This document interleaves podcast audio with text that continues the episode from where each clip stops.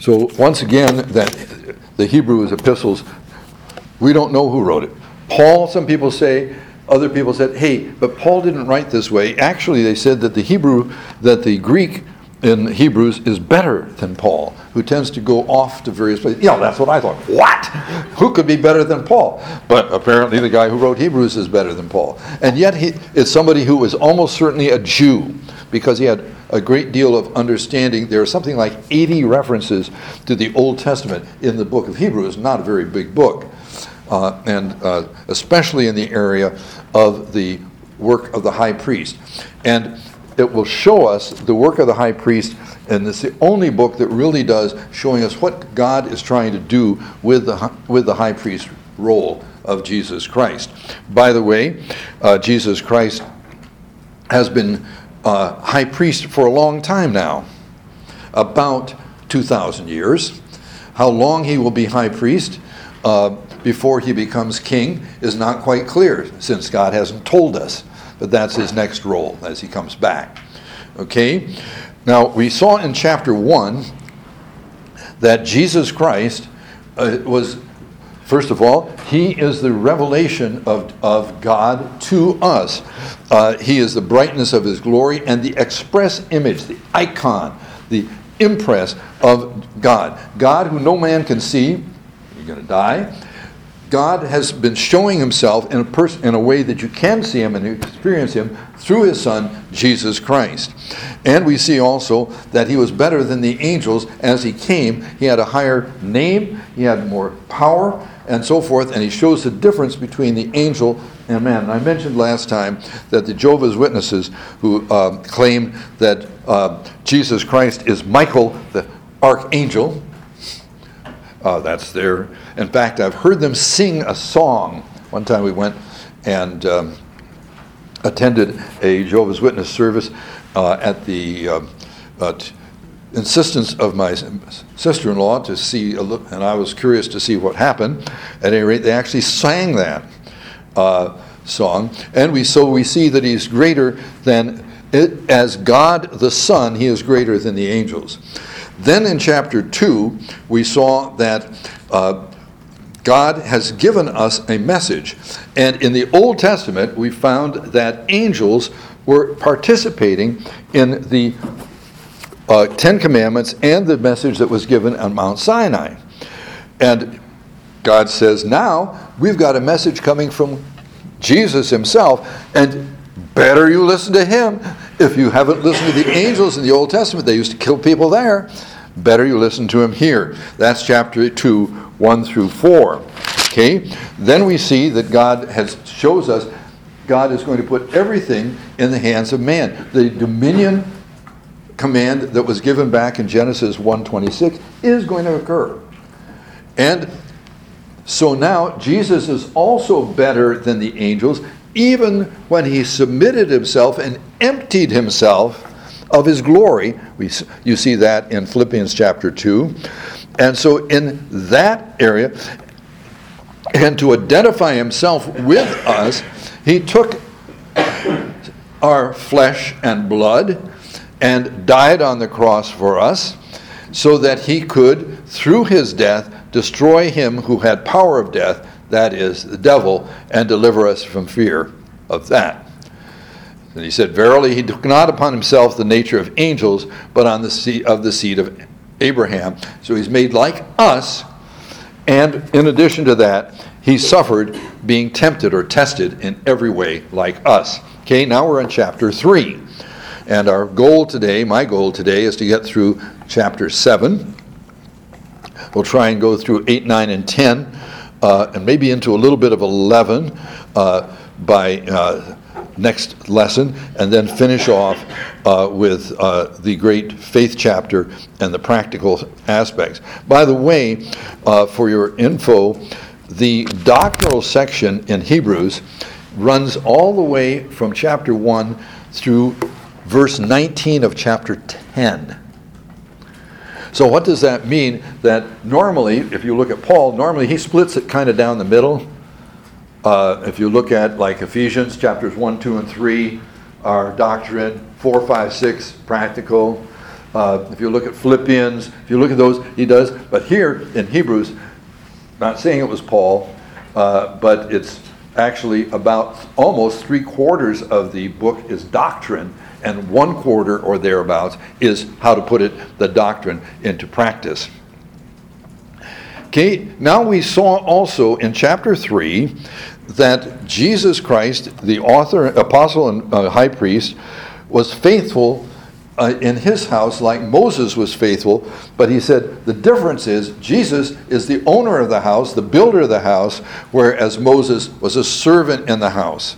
And that is how far we got, and then we stopped. So that gives you a little bit of background. Now, the next section that we're going to see is talking about something that confused me terribly, and that is entering into his rest. Now, I don't know about you, but I, I, uh, I try to let us labor to get into your rest. That kind of seemed a bit strange to me. Let's look at it. Okay, so we're starting now uh, in verse 7 of chapter 3. Wherefore, as the Holy Ghost saith, if today if you will hear his voice, harden not your hearts as in the provocation in the day of temptation in the wilderness. For your fathers tempted me, or tested me, proved me, and saw my works for 40 years. Okay, so what's he doing? He is now going, he went from Moses in general to Moses and the people in the wilderness. So that's where we're at. For, wherefore I was grieved with this generation and said, They do always err in their hearts, and they have not known my ways. So I swore in my I swear in my wrath, they shall not enter my rest. Take heed, brethren, lest there be any of you with an evil heart of unbelief departing from the living God. But exhort one uh, another daily, while it is called today, lest any of you be hardened through the deceitfulness of sins. Okay, now he's going back and he's talking about all the things that happened uh, in the trip in the wilderness. Okay, so you're going to be starting with Exodus as you cross over the Red Sea, and you go along and you go along and you go along, and you'll remember about the time they get to Kadesh. Um, Barnea, uh, God gets very angry and says, you know, these people have tested me ten times. That means God was counting at all the times that it was it was being rejected and so forth. And at Kadesh Barnea, he said, what did they do? They sent the guys who were the spies out for how long? How long? 40 days, right? Okay, they come back. 10 of the 12 say, We can't make it, too hard.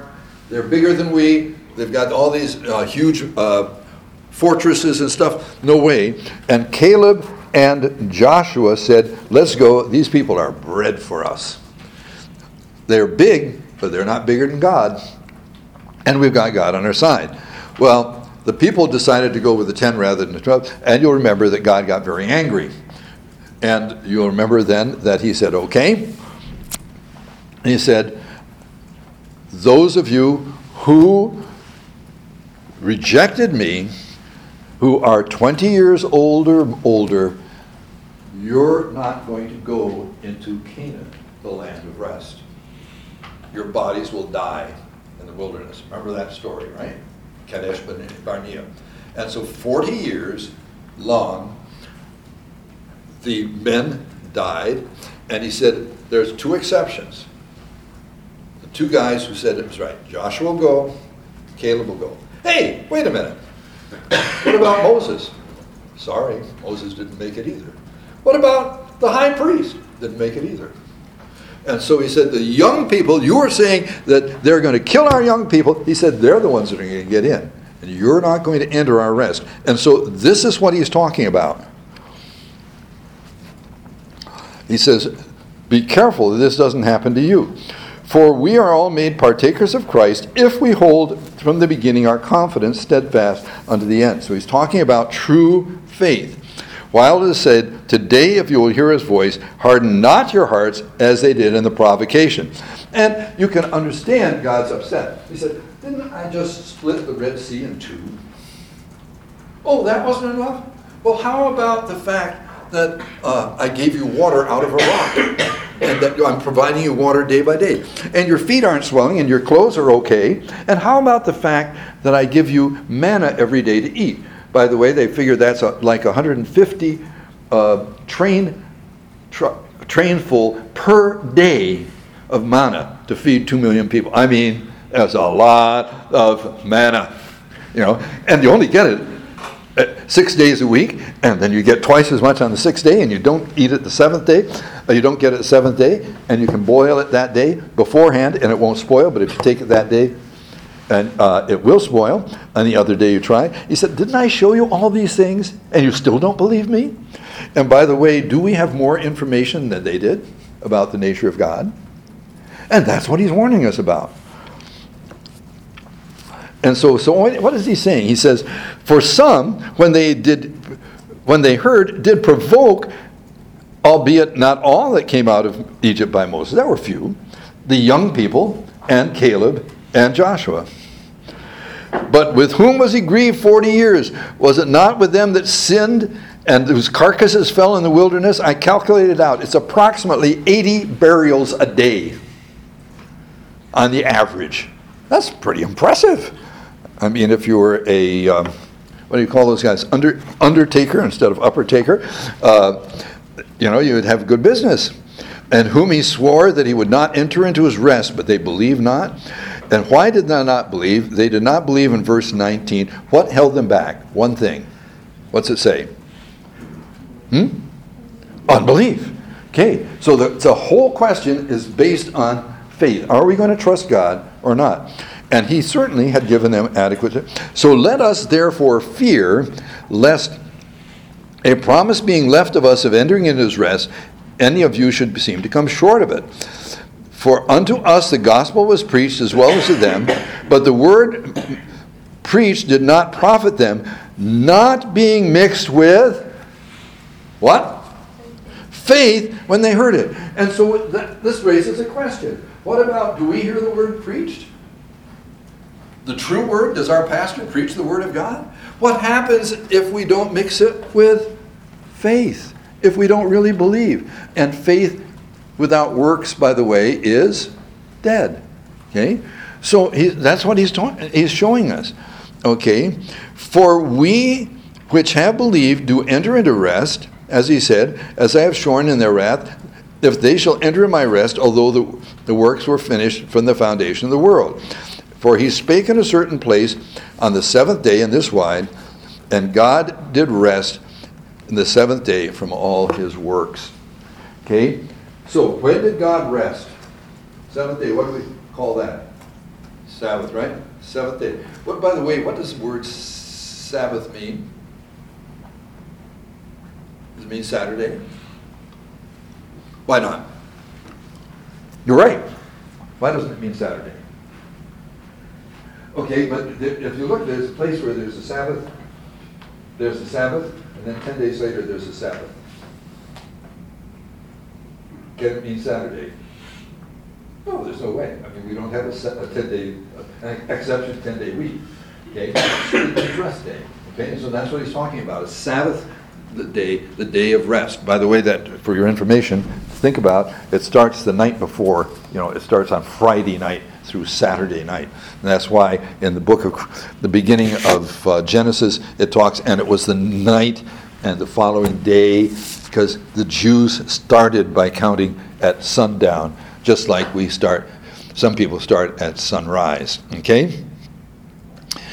Now, uh, let's go on. Okay, so first kind of rest he talked about is his rest, that is God's rest. Now, did God stop doing everything on Saturday, on, on the Sabbath? I mean, did he just fall asleep and do nothing? Okay, no, because if he didn't sustain the work, the world, the world would disappear within a few seconds. I think we talked about that last time. So it's not that he's totally inactive, but he is not doing the work the way he was doing the work of creation. Now, we come to the next point. And in this place, if they shall enter my rest. Seeing there it rep- remaineth again that they must enter in, and they who were first preached enter did not enter in unbelief. He limited to a certain day, saying in David, Today, so as after so long a time, as it is said, Today, if you hear his voice, harden not your heart. Now, the next word is interesting. For if Jesus, well, had given them rest, there would not have spoken of another day. Okay? Jesus in the Old Testament is the word Joshua, same word. Okay? So he's really talking, in this particular case, that's a Greek word, but it's really referring to Joshua. And so he says, there is still a rest for the people of God. For that he entered into his rest, he has ceased from his own work as God did from his. Okay? Let us labor, therefore, to enter into that rest, lest any man fall after the same manner of unbelief. Now, finally, with verse 10 and a few commentaries, I began to understand what this was talking about. Because what he, I believe he's, if I understand correctly, what he's talking about is the rest he's talking about is notice that it said Joshua had ceased from his own works. Okay? And so the rest of God, what God is trying to, I believe, show us is not that we fall asleep or we don't do anything or we're lazy or anything, but that we can rest in the fact that we are allowing Him to do His work through us rather than us doing all the work. And we see people today running around and hastening and working hard and working hard and working hard uh, and not allowing the Lord to, to work through us. And so you're anxious and you're tense and you're having all these problems. And he said, Why don't you just turn things over to me and let me work through you? And that, I believe, is the rest of God. And by the way, the vast majority of Christians do not have the rest of God. For the Word of God is, is quick, is, li- is live, powerful, sharper than any two edged sword, even to the dividing asunder of soul and spirit. We, uh, we otherwise, in our own understanding, cannot distinguish between soul and spirit, and the joints and marrow, and a discerner of the thoughts and the intents of the heart. Now, as a doctor, I found that business of joints and marrow fascinating. Why? Because I looked at I've looked at joints and marrow under the microscope, and you can't tell where one ends and the other begins. And I thought, what a neat type of illustration as to how sharp it is. Because even with a microscope, I cannot distinguish between joints and marrow, but God's Word can. So that's a freebie from uh, my medical background. Neither is there any creature that is not manifest in his sight, but all things are naked and open to him with whom we have to do. So he sees everything. He knows does he know our hearts? Of course, He knows our hearts. Does He know whether we're resting in Him or we're resting in our own good works and our own strength? Of course, He does. Now, I don't. I can't look at you and you can't look at me and say for sure, but He can. Seeing then that we have a high priest who has passed into heaven, Jesus, Son of God, let us hold fast to our profession, for we have not a high priest which cannot be touched with the feelings of our infirmities, but was in all points tempted, tested as we are, yet without sin. Because of that, let us come boldly under the throne of grace that we may find mercy and help in time of need. And now God is going to show what the high priest's job is. And it's not just to be far away and to pray for us, but he is going to call us into the Holy of Holies to abide there with him and that is where we start to do our work and rest in His strength. Now, chapter 5. For every high priest taken among men in things pertaining to God had gifts and sacrifices for sin. Okay, so every priest has to have sacrifices. Okay? Who, and also, the high priest can have compassion on the ignorant and on them that are out of the way, for himself is compassed with infirmity. He understands because he is identified with the other men. Okay? Which is why Jesus became a man, among other things. And by reason hereof, he ought for people and also for himself to offer for sins. So when the high priest went into this holy of holies, the first thing he did is he made an offering for himself before he could make an offering for anyone else. If he walked in without that offering for himself, that was it. I mean, they could drag his dead skin out, his dead body out. Okay? Now, no man taketh this honor unto himself, but he is called of God, as was Aaron. So, also, Christ glorified not himself to be made a high priest, but he that saith unto him, Thou art my son, today I have begotten thee. And, and he saith in another place, Thou art a high priest forever, out of the order of Melchizedek. Okay, so did Jesus say, Well, I think I'd like to be the high priest? No. Who called it? God. Right?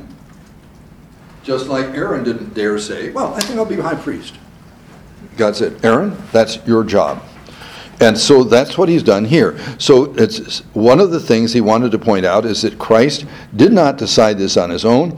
He was called by God just like Aaron was, who in the days of his flesh, when he had offered up prayers and supplications with strong tearings, crying and tears unto them that were able to save from death, was heard and he was feared. Though he was a son, yet he learned he obedience by the things which he suffered or experienced. And so he is going to go, he is so identified with us that he will actually experience all the trials and temptations that we have experienced. and being made perfect, he became author of eternal salvation unto them that obey him. Called of God, a high priest after the order of Melchizedek. so we see that God now has called Jesus himself to be the uh, high priest after the order of Melchizedek. And now we get a warning, and now we come to the most difficult section to understand of the entire book of Hebrews, and one of the most difficult sections to understand of uh, the entire Bible if you believe that you cannot lose your salvation. Okay? We're going to come to, and that's this whole section starting here. And, we, and he warns us of whom we have many things to say and are hard to be uttered, seeing ye are dull of hearing. And so he's going to warn us don't be dull of hearing. For when the time for the time ye ought to be teachers, ye have need that one teach you again, which are the first principles of the oracles of God, and you are need of milk and not of strong meat. For everybody that uses milk is unskillful in righteousness, for he is a babe. And so he says, okay, you're like a baby. You're going to get the milk of the word. You're not going to get the meat of the word because you're not able. And if you look at verse 12 of chapter 6, he says, Don't be slothful. And that, this is, that's the end of this whole section. Said, Listen up. But strong meat belongeth to them that are full age, even to them who are by reason have their use of senses exercised to discern good and evil. Okay, so we're now in the beginning of chapter 6. Leaving, therefore, leaving the principles of the doctrine of Christ, let us go on to perfection, maturity. Okay, perfection, maturity. Not laying again the foundation of repentance from dead works and faith toward God, or doctrine of baptisms, which could be said doctrine of washings, and laying on of hands, and the resurrection of the dead, and eternal judgment. Now, and this we will do if God permit. Now, in fact, as you look at chapter uh, 6, 1, 2, and uh, 1 and 2, I would originally say this is obviously someone who is definitely saved. I mean, that was my original assumption. I have to say now that I'm not, I don't think we can say that. There are these things, the doctrine of Christ is really talking about the doctrine of the Messiah. That's uh, a Greek translation of Messiah. Were they looking for a Messiah in the Old Testament? Yeah. Okay. laying a, a repentance from dead works? Were they told to turn away from, from dead works in the Old Testament? Yes. Okay. Let's go further. Were they told in the Old Testament you ought to believe God? yep. Okay. Doctrine of washings. Did they have washings in the Old Testament? You better believe it. So, or immersions. Baptism means immersions. So, did they have uh, immersions and so forth? Yeah, washings of cups and this and that. Did they have laying on of hands? Hey, what did they do? What did I do? I done a sin and I, I, am a sinner, and I bring an animal to the offering to the priest. And what do I do? I put my hands on it, right? And I'm saying, God, I have sinned.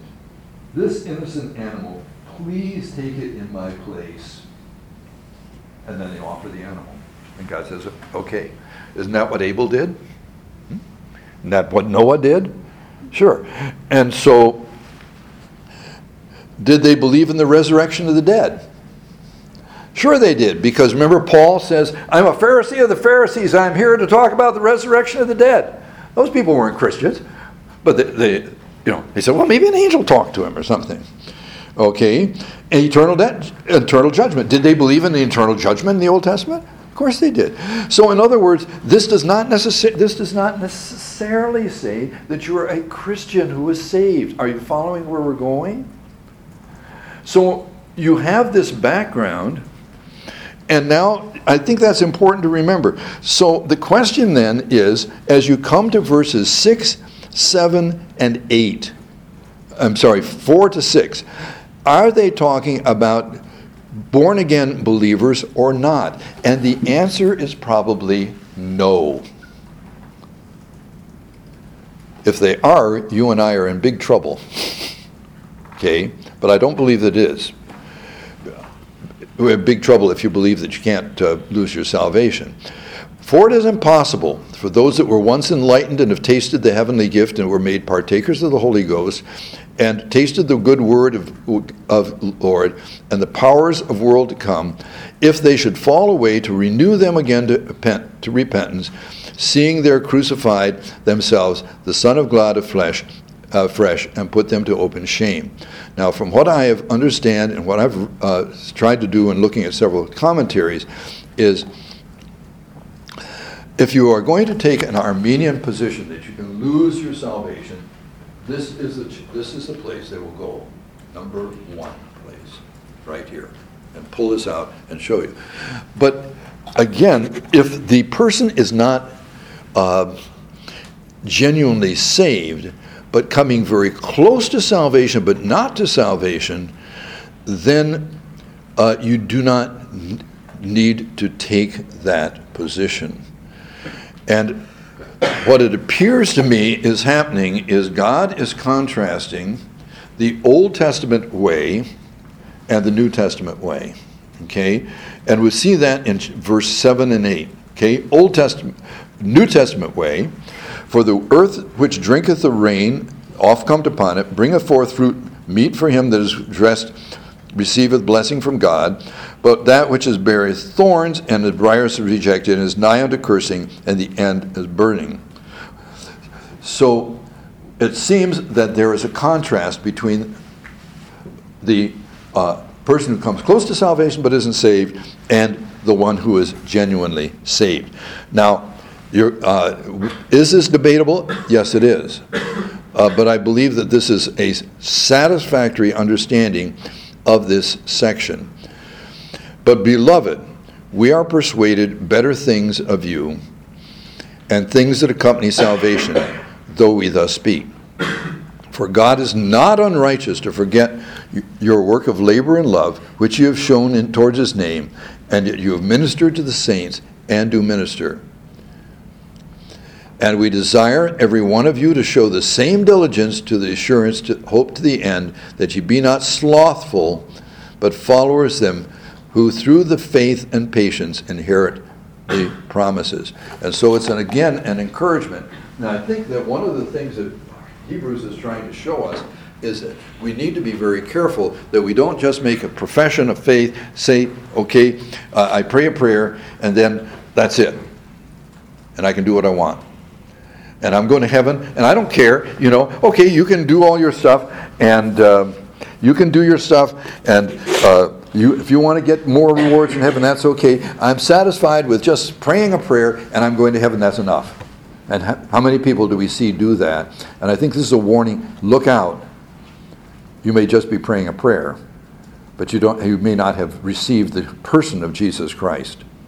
Okay? Now, let's go on and see what he's talking about.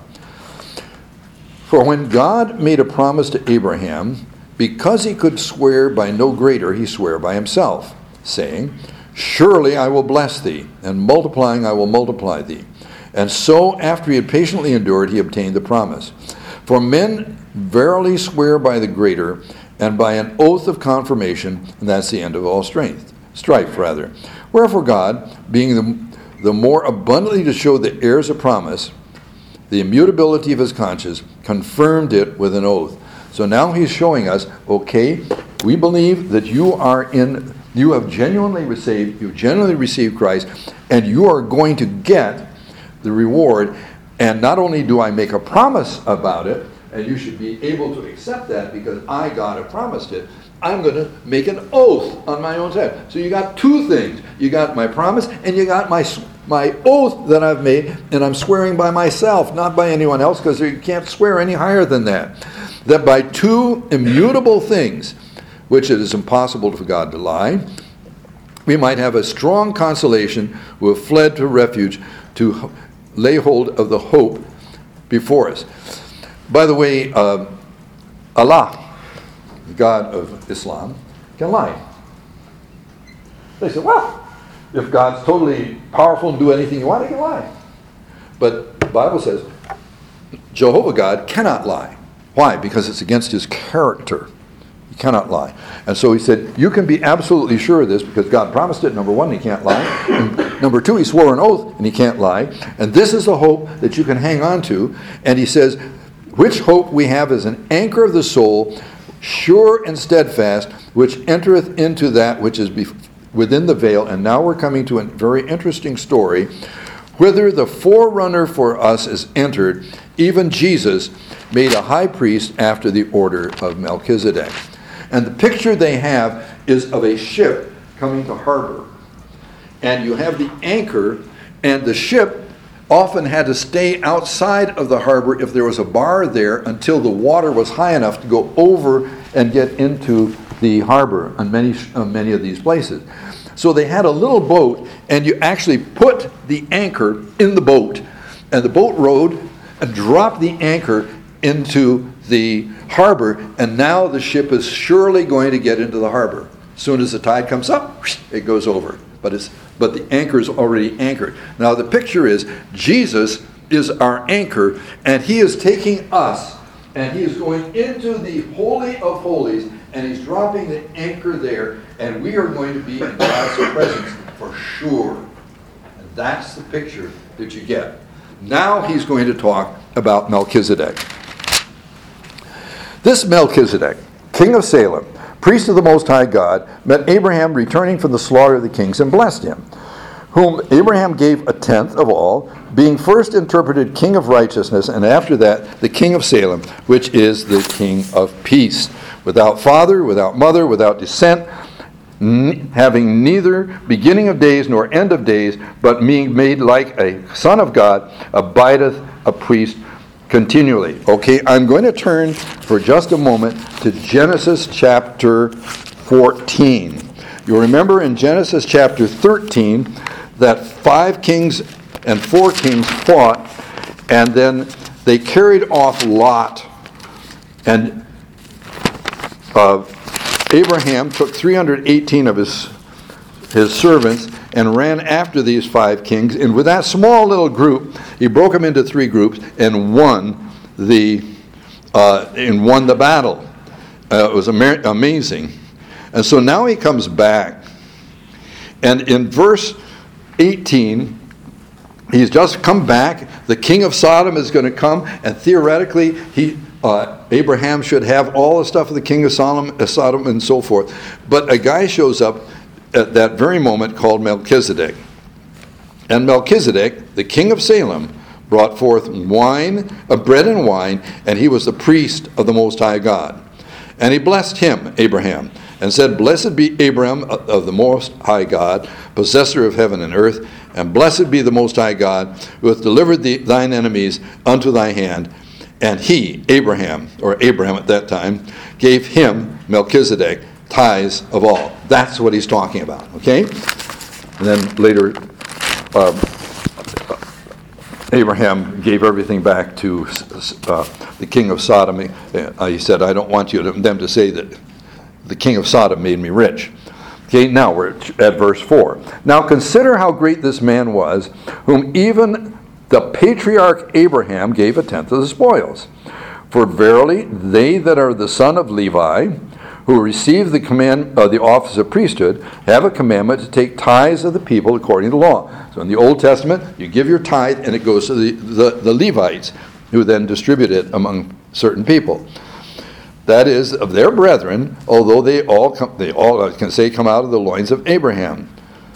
But he whose descent is not counted from them, that is Melchizedek, he didn't come from any of them, received tithes of Abraham and blessed him who had the promises. And without all con- contradiction, the less is blessed of the better. And here, men that die receive tithes, but he that received them is witness that he also liveth. And I also say that Levi, who received tithe, paid tithes in Abraham. So what he's saying is, for he was yet in the loins of his father when Melchizedek met him. So what he's saying is this Abraham comes, there's Melchizedek. We don't know where he came from. He shows up. We don't know anything about his background. Background was very important in those days. He shows up and he gives him some, some sacramental stuff, bread and wine.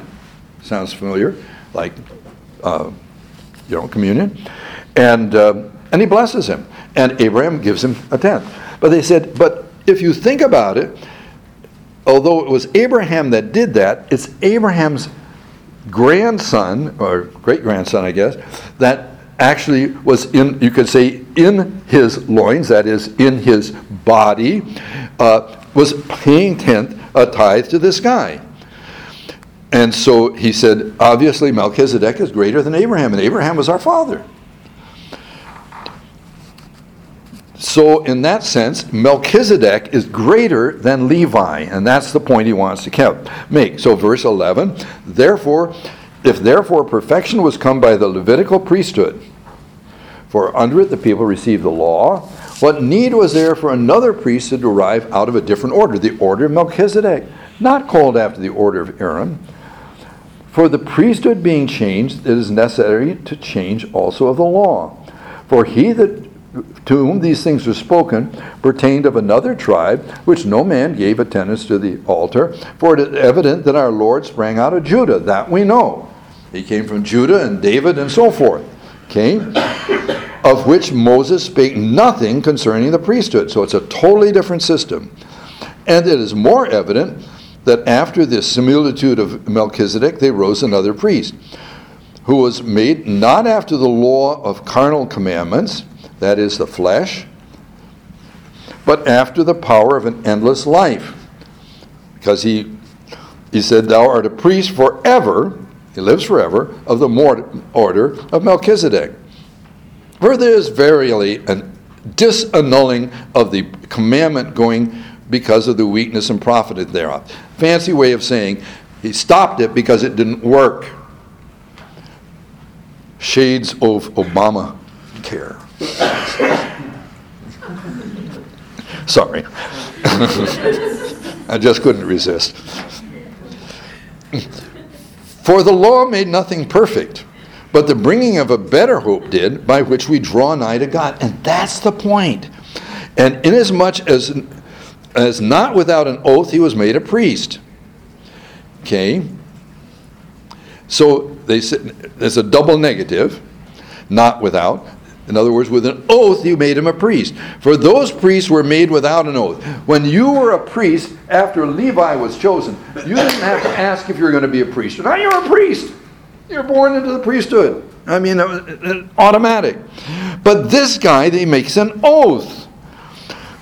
For the priests were made without an oath, but this with an oath by him that said unto him, The Lord swear and will not repent, will not change his mind. Thou, Jesus, art a priest forever of the order of Melchizedek. By so much was Jesus made a surety or proof uh, uh, of a better testament. And there were truly many priests who were not suffered to continue by reason of death. They couldn't continue forever to be a priest because they died. But this man, because he continues forever, has an unchangeable priesthood. It's been going on for 2,000 years. Wherefore he is able to save them to the uttermost, to the end, that come unto God by him. Why? Seeing he ever liveth to make intercession for him. For such a high priest became us, who is holy, harmless, undefiled, separate from sinners, and made higher than the heavens, who needeth not daily, as the high priest, to offer up sacrifice, first for his own sins, and then for the people's. For this he did once, when he offered up himself. For the law maketh the high priest to have infirmity the law makes priests that are going to die. In fact, if you think about the people in that go to the uh, place of refuge, huh?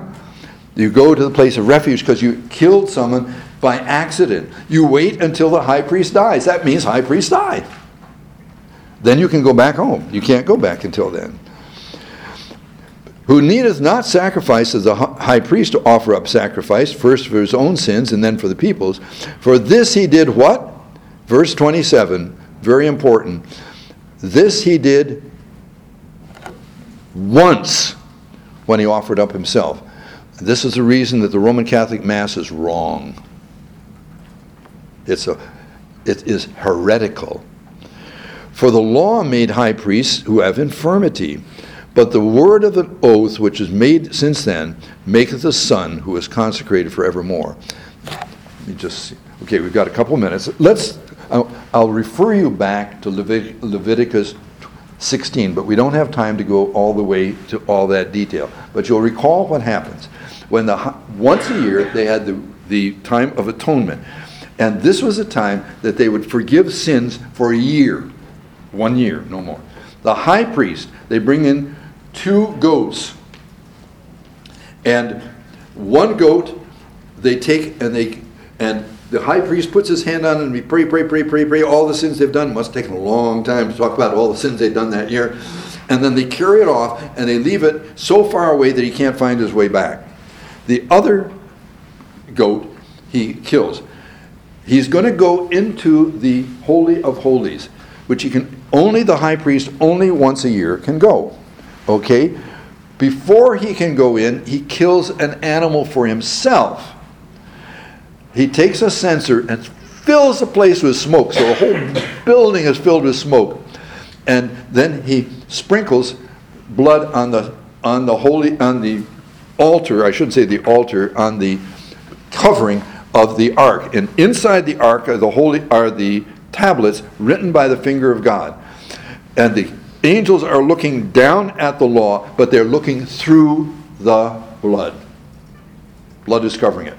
Okay? After he's done that, then he goes out and he kills, uh, he, he kills the other goat. He brings the goat in and does that, and he kills the cow and brings the cow in. And after that, he's finished. He has little rings around his feet. So as he walks, you ding, ding, ding. You can hear them. They what I've understood, although it's not written in the Bible, tradition says they tied a rope around his foot. Because if he died, how are you going to get the body out? So if he happened to die because things didn't go right, you would drag his body out. Because nobody could go in there. Otherwise, you just have another dead body in there. And so this happened once a year. And the other thing they pointed out is that any of the priests, there were no stools, no chairs anywhere in the holy place or the Holy of Holies. Why? Because the work was never done. But Jesus, we'll find out, when he makes his offering one time, sits down.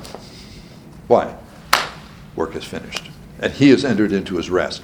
Now, what God is going to do is he's going to take you and he's going to take me, and Jesus is going to take us in to the Holy of Holies where we can go and stay. And that, when could that happen? Only after Jesus died and they split that veil wide open so you could have direct contact with God because you couldn't do that before. And so this whole system in the pa- is to tell us you can't go in front of God without the protection of blood, and you can't go in front of God uh, originally, I mean, the Jews couldn't do it like we can do it because we can go inside the Holy of Holies. They couldn't. And so we have a greater responsibility than they did. So we'll stop at this point. Any questions on any of this? I'm sorry we kind of ran out of time a little bit. Okay? Then, uh, Brian, I'm going to ask if you would pray. Dear Lord, we love you and thank you, Lord, for this day. Pray that you bless the, the things that we've learned today, Lord. Help us to grow closer to you and honor and glorify you with our lives today, Lord. Pray that you would be with us, Lord. And Lord, we want to thank you, Lord, for the, the things that we've learned. Thank you, Lord, for the sacrifice and the atonement. We love you, Jesus. In your name I pray. Amen. Thanks so much and have a great day.